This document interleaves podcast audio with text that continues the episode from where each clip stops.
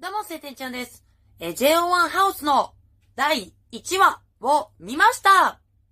!30 分番組でしたね。えー、ということで、感想の方をざっくりざっくりざっくり言っていきたいと思います。まず最初、ケイゴくんが書いた JO1 ハウスのマークが、ちっちゃく、ひょこって出てるのが可愛かったですね、画面上に。サムネのレンくんが、めっちゃ可愛い。好き。サムネのレンくん好きって思ってたら、ランニングが流れ出して、もう最初から、え、好き？え、可愛い？好き好き？可愛いっていうね、もう、オンパレード。まずは無限大のレコーディング風景だったんですけども、あの、レン君がね、ラジオで熱があるメンバーが4人ぐらいいたっていう話をしてたんですけども、一体誰が熱があったんだろうとか、あんまりね、そういうのを考えないようにしましたということで、最初から、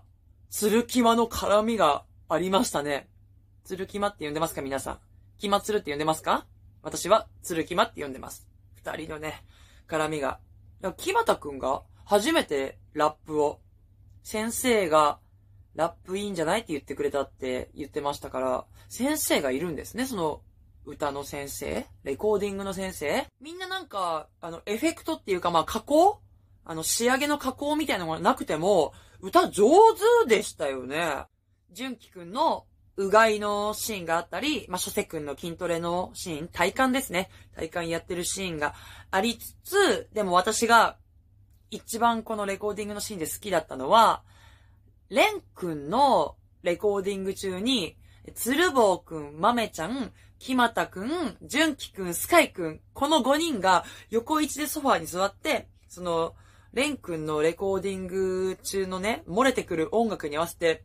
めちゃめちゃノリノリで歌って、ウェーイってして、わちゃわちゃしてたシーンが、もう最高に可愛くて、あそこだけね、4億回見たいですけども。で、ジャケ写の撮影シーンはもうみんなね、すごい決めててかっこよかったんだけど、一個だけバツッとね、えー印象に残ってるのは、スカイくん足長っ。本当にもうここめっちゃ最高だったんだけど、どうも、レンくん TV です。で、レンくんの、この自撮りの映像始まったじゃないですか。あんなさ、かっこいいのにさ、レンくん TV ってもうタイトルが可愛いし、もう、かわ、かわって思ってて、私が好きって言ってたサムネは、あのシーンだったんですね。で、後ろでさ、豆ちゃんと純喜くんがもう眠りこけてんの、もう、なんか純喜くんのさ、寝顔は、なんか、ああ、ああいう感じで寝そうだなと思ったけど、豆ちゃんさ、あれ、寝てないでしょ？わざとあの可愛い顔作ってるでしょ？あんなに可愛い顔で寝る男の子いないでしょ？まあ、こんなこと言うとなんか純喜くんの寝顔が変だったみたいな風に聞こえるかもしんないんだけど、純喜くんの寝顔が変だったわけじゃなくて、まあ、純喜くんの寝顔は、なんか想定の範囲内というか、あれ？なんか、どんどん墓穴掘ってるな。純喜くんのこと好きなのにな。で、あの、ちょっとさ、むにゃむにゃって目覚ますじゃないですか。そこの、豆ちゃんがもうやばいんですよ。まあ、純喜くんをね、レンくんが起こした時も、まあ、だいぶ可愛かったんですけども、あれ？なんか純喜くんのこと好きなのに、なんかここの豆ちゃんが可愛すぎて、ごめんなさい。もう豆ちゃんが本当に、むにゃむにゃみたいなあの、ああ、海底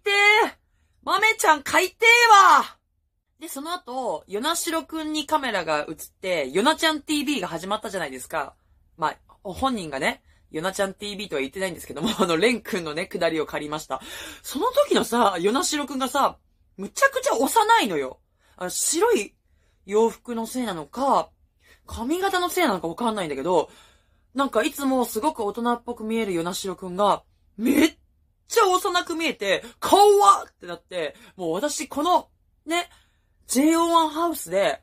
人生で言うべき回数の皮をもう超えたよ。で、その後、ルキくんのバイクに、まあ、ルキくんのバイクではないんだけど、まあ、ルキくんのバイクに、ケイゴくんが乗って、そこにジュンキくんがこう乗るじゃないですか。で、手をこうスッと回すじゃないですか。もう、彼らの何気ない一挙手一投足に、我々ジャムはもう惑わされてるんですよ。本当にもう、何気ないたった、ほんの少しのなんかこういう所作に、はぁってもうなってるわけですよ。で、そこに、本物のバイカーだって言って、あの、なんかちょっとね、革ジャンっぽい衣装を着てたヨナシロくんが登場したんですけども、あのシーン、本当にヨナシロくんでも良かったんじゃないかっていうくらい似合ってましたけどね。その後、MV のあのピンクのテーブルがあるシーンで、木又くんがなんか赤いガラスのリンゴみたいなのを持って、その歌に合わせて口の動きを当てるシーンあったじゃないですか。あそこの木又くんのさ、ニヤリ顔？なんか最後にさ、すごいニヤってするんだけど、やられたわ、マジで。私多分だから、ニヤリ顔フェチなのよ。その、レン君がよくさ、ニヤリするじゃない。で、私それ好きだってよく動画で言ってるじゃないですか。もうニヤリ顔が好きなの。だからもうう、木又くんのあのシーンも最高でした。でも MV 撮影のシーンは、全体を通して、豆ちゃんが良きでしたね。うん。なんかその、レン君 TV の時には、ちょっとね、息子息子っていう感じだったけど、MV 撮影の時はもうずっとなんか、お墨がお酢？お墨が強くてちょっとね、ときめきました。えー、そして、公約のコーナーでは、木又くんと諸瀬くんの、えー、腹筋を、えー、バキバキムキムキにしますっていうことで、え最初の段階のね、お腹をね、こう、こうやって見せてくれたんですけども、もう諸瀬くんなんかもう細くて、なんだろうね、全然やらしい目で見れなかった。いや、もともとね、別に誰もやらしい目ではね、え決して見てないんですけども、で、木又くんは、あの、ちょっと腹筋はあったんですけど、それよりも、色白もう、なんちゅう色白なのっていう方がちょっと先に来ちゃいましたね。あとなんか、その、純喜くんが、腹筋に対してさ、なんか先生やるとかさ、ああ、これは期待がありますねとか言ってるときに、純喜くんって、こんななんか、おちゃらけ、ムードメーカーキャラなのに、腹筋割れてるんだって思ったら、エロ急にエロって思っちゃったんだよね。はい、忘れてください。そして、ワイモバ学割の CM 撮影のシーンですね。まあ、これはあの、個別密着映像についての感想動画をまあ出したんで、この辺はちょっとね、端折っていきたいなと思うんですけども、その頃はまだ、私、ケイゴくんの、こう、おかしさに気づく前だったんだなって思いながら見てました。この頃まだ、ケイゴくんがちょっとおかしいんだっていうことに気づいてなかったんでね。ただ、あの、ルキくんの笑顔がとってもね、素敵だなっていうのが、このシーンの印象でした。そして、ルイ・ヴィトンのイベントですよ。もうこれは、かっこいいわ、かわいいわ、おしゃれだわ、でもなんかずーっと見てられると思ったんですけども、やっぱり、ケイゴくんとスカイくんがすごいね。もうなんか、何年も前からプロのモデルやってますっていう風に言われてもね、違和感ないぐらい着こなすし、ほらあの、ケイゴくんがさ、なんか、変な形の、変な形っていうかまあ、一般人には理解しがたい独創性のあるジャケットを着てた時に、マネキンと同じだったじゃないですか。もう、ケイゴくんがマネキンでいけるって思っちゃったからね。で、自分でも、こんなの似合うの俺しかいないっしょって言ってたけど、もう、その通りってね、思ったもんね。まあ、それに引き換え、まあ、引き換えって言っちゃうと、すごい悪口言うみたいになっちゃうんだけど、純喜くんが、なんていうかね、こう、着せられてる感が、まあ、可愛くて、私はもうそれがすごい可愛くて、なんかさ、ここに、この胸のところにさ、ちっちゃいなんかポシェットみたいな のがついてる洋服を純喜くんが着てたんですよ。それで、なんかここにチョコボール入れてるんですよ、みたいなこと言ってたんだけど、ここにチョコボールを入れるやつは、ルイ・ヴィトン着ないからって思って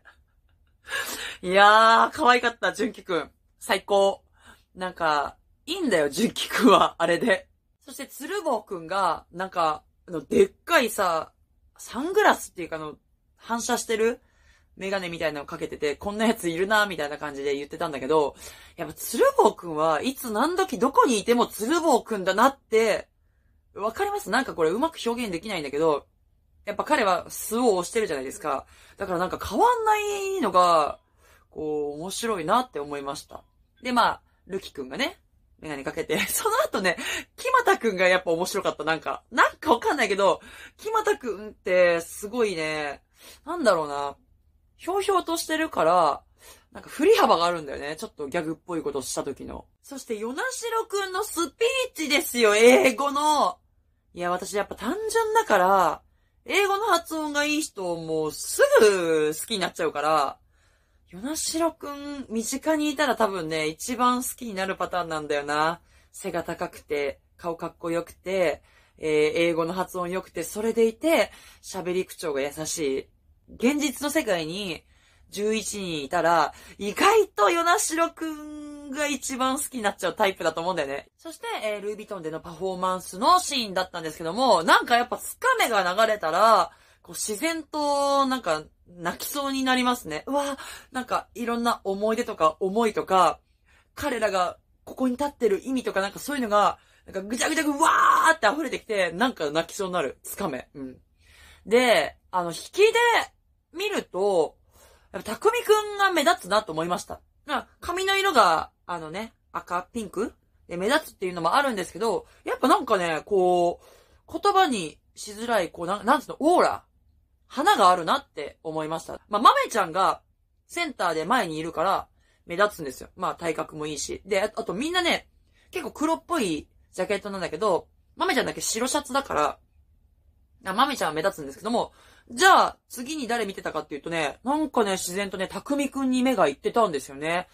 なんだろうね、これ。だから引きで、まあ、いろいろね、近くで追っかけてたら、その、近い人を見るけど、こう、すっごい引きだったじゃないですか、そのカメラが。で、パフォーマンスが終わって、みんなで外を歩いてる時に、諸瀬くんとルキくんのテンションが、めっちゃ高いのが、なんか、うれぴーって思った。あの、まあ、ルキくんはね、その、おしゃべりっていうイメージはあるけど、そんなさ、めっちゃテンション高いタイプじゃないじゃん。純喜くんとかみたいに。で、諸瀬くんもなんかどっちかというとちょっとおとなしいというかおっとりしてるイメージだから、その二人がテンション高くて、あ、本当に楽しかったんだなと思って、なんかこっちもすごい嬉しくなった。次回は、ファンミのリハーサル風景が見れるということで、私リハーサル風景すっごい好きなんで楽しみなんですけども、まさかの、豆ちゃんの滝行は、次週なんですね。えー、今週見れると思ってましたけども、そちらも楽しみにしたいと思います。それでは今日はここまで、えー、チャンネル登録、そしてグッドボタンよろしくお願いします。次回こそは、リアタイするぞそれでは、バイバイ。